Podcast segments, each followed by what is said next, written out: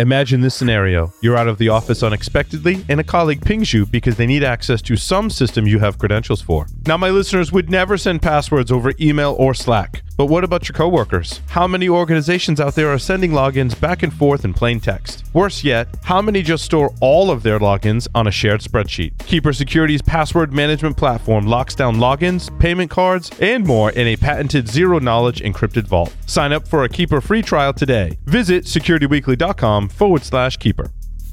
Workloads protected by VMware are the safest workloads in the multi cloud, private cloud, public cloud, any cloud.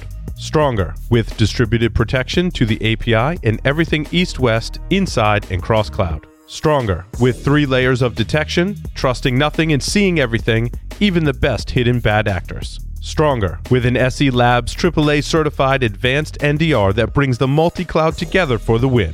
You've got workloads, we've got security. VMware Security. Simply stronger. Visit securityweekly.com forward slash VMware to learn more. Welcome back to Enterprise Security Weekly. CRA's Business Intelligence Unit has launched its next survey on Zero Trust. What are your barriers to Zero Trust implementation? Take our survey and enter to win a $500 Tango card by visiting securityweekly.com forward slash Zero Trust. Report results will be released at our upcoming Zero Trust e Summit in March. And I remember from last week, uh, maybe it was the week before, we, we talked about the the Tango card. It's basically like a gift card that turns into other gift cards, whatever gift cards you want. So it's pretty cool. Use it for just about anything. All right, for our next interview, uh, we are talking to Darwin Salazar. He joins us today to talk about Microsoft's Cloud SIEM Sentinel. Darwin is currently a cloud security consultant at Accenture. Previously, he has worked on IoT security for medical devices and was a Security Weekly intern. Welcome to the show, Darwin. Thanks, Adrian. Uh, happy to be here. Um, it's kind of uh, interesting seeing things come full circle. I was an intern in 2017 and 2018 uh, in office, in studio at Security Weekly. Had some amazing times with the entire podcast crew, like Sam, Johnny, uh, obviously Paul, Larry, and etc. Right, so uh, just pretty excited to be on the show for my first time, and hopefully not the last. Uh, I know there's some stuff we're gonna tease in uh, in a little bit, but thanks for having me. Yeah, yeah, no, absolutely. Um, yeah, I've, I've got to say, like, um, ah, God, I'm, I'm sure I'm not the first person to mention it, but um, it, have you ever won an award? Has anybody ever teased you about having a Darwin Award? I've been lucky not to win a Darwin Award. I think, uh, well, from my obviously not. You're here, right? Yeah. but um, I, think whenever folks hear hear the name Darwin, it's it's always like the kind uh, like under the context of evolution and everything else. And um, I think I should have took the route of, of, a scientist sometimes just to live up to the name and, and kind of explore what's the next evolution uh, for humans. Uh, but I think we're kind of seeing that with the metaverse and all this Web3 stuff. But uh, I think there is some tie-in with evolution and cybersecurity, which is maybe something I'll explore uh, further in the future. Nah, brother, you're in the right industry. Security's always evolving. You're you're right where you you're supposed to be. I think. True. Yeah, I, I would agree. so yeah, you know, speaking of you know this industry, um, you know, may, maybe give us a little background on how you got into it. You know, I, I actually don't know what you did as an intern at uh, Security Weekly. Yeah, absolutely. Yeah, and it's it's uh, a very funny story. So I'll kind of just uh, go through my origin story uh, with how I got into the, the cybersecurity industry. I think it all started uh, when I was playing. Uh, I used to play a lot of Xbox Live, Halo 3, uh, Call of Duty Modern Warfare 2 with a bunch of friends. Um, and then there was this hack that started coming around where if someone was in your game room, you could kind of kick them out of the chat, but also power down their Xbox. And that was my first exposure to uh, like a real life hack. I, I, had heard about it in the past. I was probably like 14, 15 years old as this was going on. And then uh, I just had the like that thought lingering in the back of my mind. Like this, there's there are ways where you can manipulate um, technologies to kind of mess around with people and get under their skin. and that kind of stuck with me. And as I got into uh, college, I went to Salve Regina University in Newport, Rhode Island, not too far from the Security Weekly studio. And uh, it's a liberal arts school. They don't have computer science or any engineering or anything of that nature at the undergrad level. And so, what me and my peers decided to do is why not create a cybersecurity club and bring that cybersecurity culture um, to campus uh, through competing in things like the National Cyber League, but also posting posters about security awareness around campus. Uh, especially, say, right now we're in tax season, and we would post a flyer around like uh, the, the quicker you file your taxes, uh, the less likelihood that someone will file your taxes for you, something to that tune. And then uh, as we created this this uh, cybersecurity club, we attended a lot of conferences. So that included DEF CON, Black Hat, uh, also Cyversity, which is a it's an organization focused on bringing minorities and women into the cybersecurity industry. So one thing that I really found out is as I was immersing myself in the security industry, I, I kind of discovered that there's a community aspect to it, which is what you see at DEF CON and notice between DEF CON and Black Hat. It's kind of like Black Hat's the industry uh, piece of it, and versus DEF CON's the community where everybody's a little bit more laid back. And so I, at one conference, I believe it was at B-Sides Boston, uh, 2016, I believe, 2017, where I met the Security Weekly, Weekly crew. They had a booth there, and Paul had a talk. And I was like, I, I had no idea that uh, they were located in Rhode Island, but I had obviously tuned into a lot of the shows. And um, I was wondering if they had like any job openings or anything where I could just like shadow, shoulder surf Paul, or just be a part of, of what the what the team was building. And there was um, I was lucky enough to, to, to find like an internship opportunity there. And uh, basically, what I did is help uh, Sam and the operations team uh, set up calls with uh, and um, look for different um, um, podcast guests. And so I think I brought on or helped bring on about 75 plus guests. Uh, this also included brainstorming what topic the guests would be talking about, and it was very cool because it was um, great for networking and everything else, but just also getting a better feel for the security industry while I was still in college.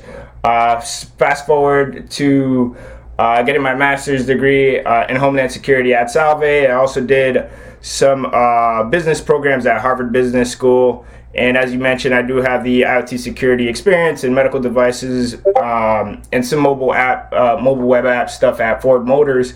Uh, and today I'm a cloud security consultant at Accenture, focusing on Azure security and Kubernetes security.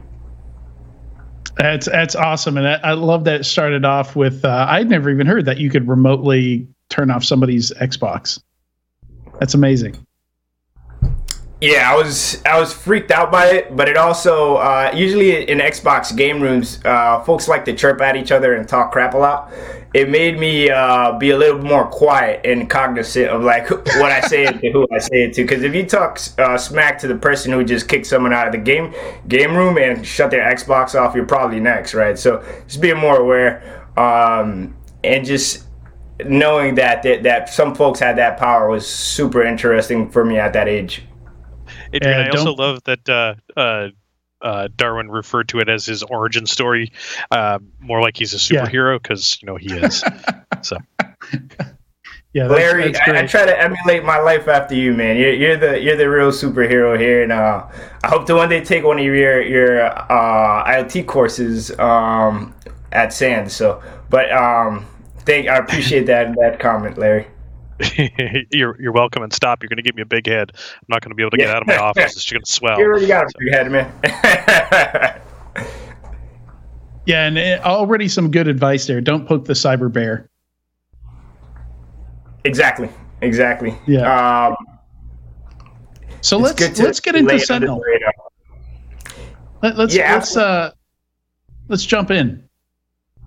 Absolutely. So, uh, real quick, uh, would we like to tease the uh, workshop that we have coming up? And I, I guess oh, I'll add a little bit of context. Mm-hmm. I'll add a little bit of context around uh, this, how this episode came about, and then also the workshop uh, webinar that we have coming up on March 10th.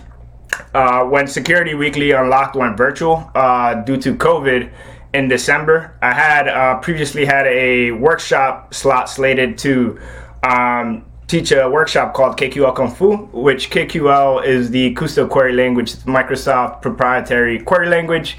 And so what we ended up doing is splitting up that workshop into two. Um, and in this session for for this uh, enterprise security weekly episode, we'll be uh, covering the Microsoft Sentinel SIEM, but also like the value proposition and why some organizations should uh, should consider it. And then in the second part, it'll be a webcast where uh, myself and Tyler Robinson will be taking you from zero to hero uh, with KQL. So like basic syntax, um, all the way to writing up your own queries for threat hunting and threat detection exercises. So that'll be super fun. Uh, I believe the uh, registration link will be in the show notes and uh, I'm super excited to, to teach that course because I've kind of been waiting since uh, November and or, or December now at this point. So you're prepared. You're ready. Yeah, I'm ready to rumble. yeah, yeah. We we've got it both in the show notes and I dropped it into the Discord. So uh, yeah, if you miss it, you're not looking. exactly. All right. Um, so yeah, yeah. Talking about um, so getting into Sentinel, you know, I haven't actually. I, it's been on my to do list for a while to play around with Sentinel because I think there's a free tier where where you can play with it uh, for free and get into it. But my, my understanding is it's essentially uh, Microsoft's. You know, they're they're turning it into their main SIEM offering. You know, and that it, that it competes with other cloud-based SIEMs. Is that correct? You have that uh, exactly correct, right? So Microsoft Sentinel, Sentinel uh, formerly known as Azure Sentinel, um, is a cloud native SIEM and SOAR solution. So it does separate itself from traditional SIEM in many different um, ways, and one of those is the SOAR solution, which I just mentioned, right? So uh, SOAR is security orchestration and automation res- automated response. So it allows you to kind of um, add that. So with a traditional sim, there's like collect, detect, investigate. Um, with the SOAR capability, you can now also remediate um, and have those automated steps w- within your security operations. Uh, there's a lot to cover with Sentinel. Um, I would just start with some of the main features. It has a lot of the, the, the bells and whistles that traditional SIEMs do. So, like being able to visualize your your log uh, network security uh, or n- network uh, flow logs, for example. Um, you could also visualize spikes in activity um, throughout your environment and things of that nature. They also have out of the box threat hunting queries um, and they map them to MITRE as some uh, SIEMs do. They also have, um, and I think this is one of the areas where it separates itself. They have data connectors uh, which support over 120 different vendors um, and data sources, including obviously their own uh, data sources with Azure and Microsoft, but also they support um, data data ingestion with AWS, Palo Alto, and a bunch of other uh, vendors, which is pretty cool. And for the most part, they try to make it uh, e- easy setup and so I've had like a very pleasant experience in my day to day work with the data connectors um, compared to some of the stuff done with more traditional SIEMs. And, and it sounds like. Mm-hmm. Yeah, it, it sounds like you know one one of the things Microsoft loves to do, you know, when when competing on this kind of thing is that they're Microsoft, so already a lot of the stuff that you need or you're already using is Microsoft related. So I, I think you mentioned when we were talking previously, you know that that Microsoft just l- lets you store their their own stuff, you know, logs for Microsoft stuff for free. Right. Yeah, that's one of the, the biggest value propositions, right? Because for Microsoft-based shops that are uh, leveraging ex- uh, Exchange, Microsoft Teams, uh, SharePoint, um, and a bunch of and they're in the Azure cloud, and they also have some on-prem workloads still, right? It's it's a very appealing um, value proposition that Sentinel and, and Microsoft allow you to ingest logs for free with no cap on it, right? So uh, some example of those logs, I already mentioned Exchange Teams and SharePoint, but also Azure Activity Logs, uh, Defender for Cloud and IoT Logs, and there's a bunch of others um, that I can't really like remember off the top of my head, but those are some of the the logs that generate the most uh, data, and especially as you scale up and you have like a larger enterprise, this uh, could introduce some very huge cost savings compared to to other um, competitors. So yeah, and there's all the defender stuff also.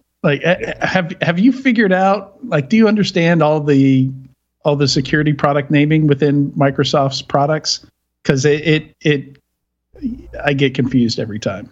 It's, it's interesting, and it also tends to change. Uh, I would say like every year or two uh, during Ignite. I know it. So yeah, so previously they had Azure Defender for and you for X, right? And you can replace X for the different Azure services. So Azure Defender for storage, uh, Azure Kubernetes service, um, Azure Defender for Key Vault, and uh, you can just enumerate the different services uh, within Azure. And they had some sort of Defender um, type of security monitoring capability for that service previously, I think in December or November, they have, and also Azure Sentinel, uh, which is now Microsoft Sentinel, is another rename that they had. So uh, Azure Defender is now Defender for Cloud, uh, which is a bit interesting.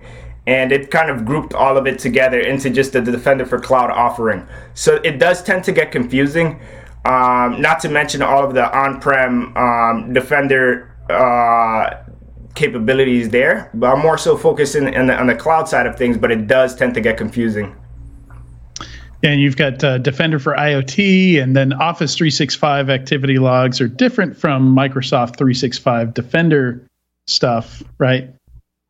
You you kind of have to whiteboard out all of the different logs uh, and data sources within your environment just to make sure you're not mixing them up. Um, because it does. There are a lot of uh, different data sources that, and the name changes make it even more confusing, right? So you have to go through a proper mapping exercise to to get a better understanding of which logs you're collecting and if there's anything being left out, uh, because I, am not sure why they changed the name so much or who's recommending and suggest, suggesting that they change this stuff. But I'm sure that like you always see the uproar in Twitter uh, whenever Microsoft has a name change for something that they already changed uh, maybe a year ago. So yeah. I beg them to stop. Yeah.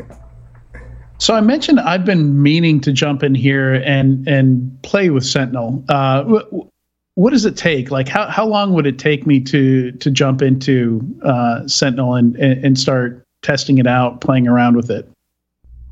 Absolutely, that's a good question. I think it would take maybe 15 to 20 minutes, to be honest. Uh, so long as you already have an Azure subscription, and right. uh, Azure does provide a free trial um, with a lot of services uh, free within that 12 month time frame from when you activate your free trial. Uh, Microsoft Sentinel has a 30 day free trial. And so, what it takes for you to get set up with Microsoft Sentinel, you have to uh, enable and create a log analytics workspace, which is the log and data aggregator uh, beneath Sentinel. And then after you have that uh, log analytics workspace created, you can then put uh, you can then create uh, Azure Sentinel or Microsoft Sentinel instance and lay it on top of the log analytics workspace. You cannot deploy Sentinel without a log analytics workspace, which is a very important thing to highlight. So it, it could probably take you anywhere from 15 to 30 minutes. Um, and then you obviously want to start generating activity and data within uh, your environment. So uh, deploy some virtual machines, storage buckets, uh, play around with Azure Active Directory, just create some noise within your environment, um, and also activate and connect the different uh, data connectors for Azure Activity Logs, uh, Azure Active Directory logs, and things of that nature, so that that data and those logs are obviously being ingested into Sentinel. Uh, I think in all, being generous, 25 to 30 minutes. Yeah, definitely less of a heavy lift than a traditional SIEM. Sounds like. Exactly. Yeah, and that's one of the points that I wanted to touch on, right? Uh, with Sentinel, there's no infrastructure costs. You don't have uh, any hardware or also any ongoing maintenance in terms of like right sizing the uh, forward the server that's forwarding the logs from say on-prem to the third-party SIEM. Uh, it, since it's all in-house, uh, it's cloud native, it can easily scale and um, support all your data needs. So if one day you have 500 gigs of logs ingested, but the next day, say it's Black Friday and there's a bunch of activity going on within the environment, um, and you have uh, 1.5 terabyte of logs generated and activity generated, it can scale fairly easily without you having to go in there and conduct that maintenance, which relieves a lot of um, headache and kind of Overhead. planning for, for teams. So, yeah. Uh, you know, one of the things using traditional SIEMs, one of my biggest irritations is that the the canned reports are never useful. You know, the the built-in alerts. You know, I end up having to build all that stuff from scratch, uh, pretty much. And you mentioned there was all there are already some threat hunting queries built into it. You know, what, what what's that like when you you know you jump in there? You've got your logs going into uh, Microsoft Sentinel you know how how functional is it? How useful is it you know before you start uh, building your own custom stuff? It's pretty useful. I think uh, last time i looked there were about 244 out of the box threat hunting queries. And those oh, wow. queries are mapped to yeah so there's uh, they also have um, SOAR automation playbook templates uh, i think maybe like 20 um, some that also like for ServiceNow, uh, remediate any uh, misconfigurations to your cloud assets and things of that nature um, if they're discovered. So they're like Microsoft and the the Sentinel team has actually been making huge strides since releasing the product in late 2019 to kind of provide the customer the best experience possible as quick as possible as soon as they enable Sentinel. And so there's about 244 uh, threat hunting queries mapped to MITRE. Uh, they also have, and their support. It's not those threat hunting queries are not only for Azure or Microsoft products. They have queries for AWS, uh, Palo Alto firewalls, and etc. Uh, they also have analytic rules, which are your threat detection rules that you have to go ahead and activate. And whenever once they're activated, you could set them on a um, recurring. Um, you could run the query on a recurrent basis, maybe 24 hours every 12 hours. And if there's any activity that triggers that alert, it would go ahead and obviously alert the, the team. So they also have analytic rules uh, built in out of the box.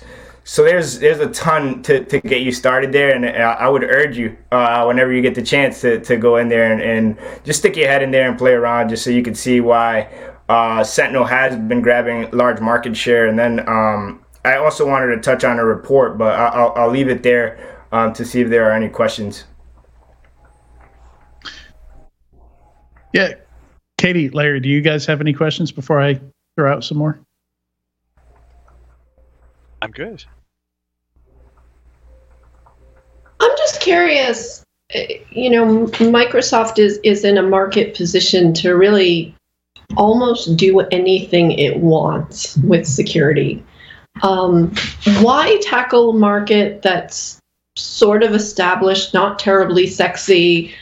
Um, it, you know, there are just so many companies in this space. There are so many entrenched players. What's you know, I, I, I think I could guess, but but tell me what the value proposition is to somebody who's been using an older deployed technology for five, ten plus years. It's a very good question. I think putting like my uh, Microsoft product manager hat on or executive hat on, it, it I think part of it is the trying to increase the bottom line, um, trying to grab more uh, revenue from their already uh, large client base. And so they have a bunch of organizations already grandfathered in with um, all of since they're all using Exchange and uh, the entire Microsoft suite, uh, for example, and so that's part of it. Just trying to capture more of the uh, increase the revenue, but also from a data collection or or like building out their machine learning models for um, logs and data that's being collected from external uh, vendors and um, even cloud providers, as I mentioned, they have support for AWS and GCP. Just being able to collect and, and look into some of those signals potentially is another attractive thing that they're looking at. Um, but it's it's a very good question. I'm not sure if, if, that's the, the type of answer that you were looking for, but uh, those are two things that I would say that they're probably considering. No, that's great. That's great. Yeah, we actually had a question come in from somebody watching uh, live. Uh, the question is, what do you think of Sentinel Lighthouse for multi-tenant monitoring? So I haven't uh, had experience with it firsthand, but what it does, it makes uh, managed service providers' lives uh, much easier because it can give them, from my understanding, um, if you have if you're an MSSP and you have uh, say like 10 different customers and they're leveraging Sentinel, then you could have a centralized view for those um, customers' environments. And so it makes management um, for MSSPs much easier. Without having to log in and out of 10 different tenants, like like having a different set of dashboards for each one, right? Exactly. Which in itself poses a bit of a security risk. So yeah, yeah, no, totally makes sense.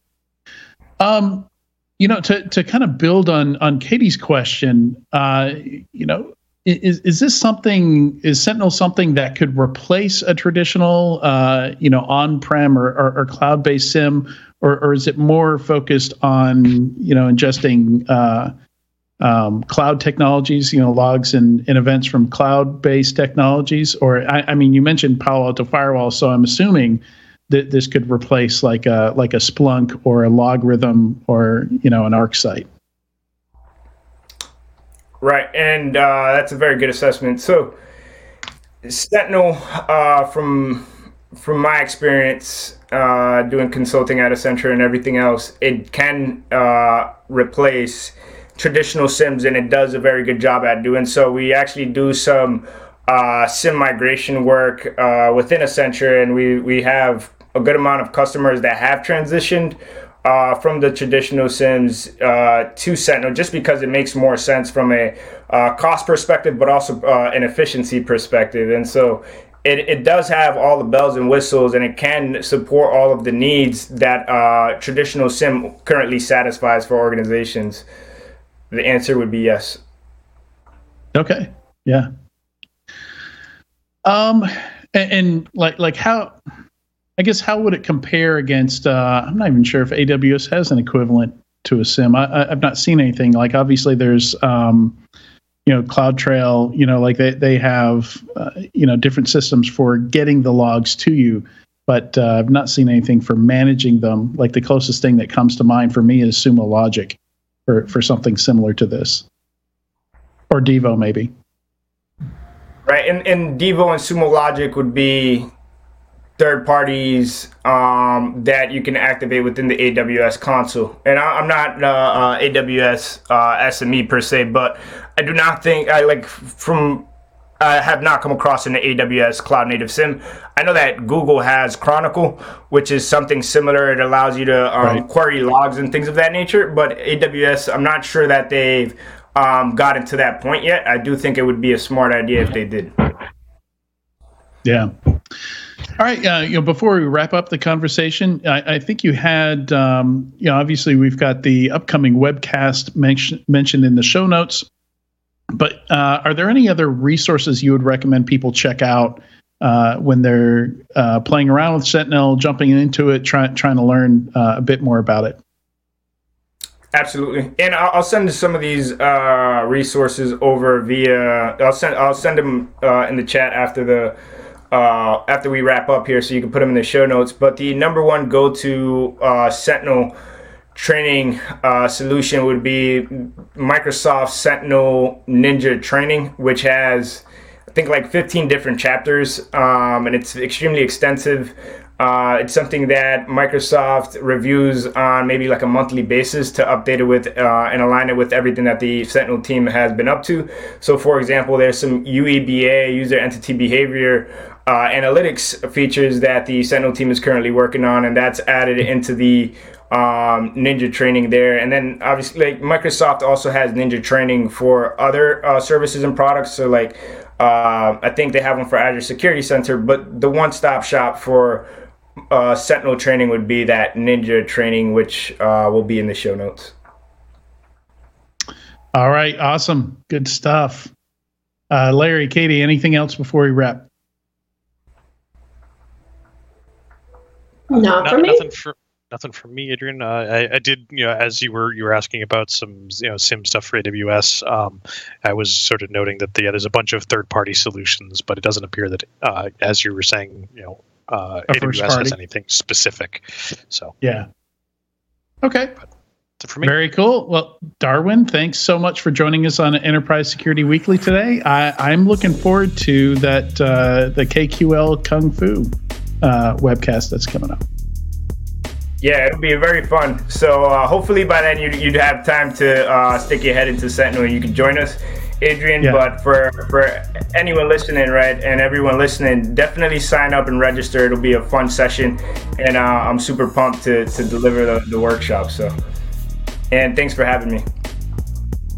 Absolutely, anytime. Uh, we'll be right back in a few moments with the weekly enterprise news.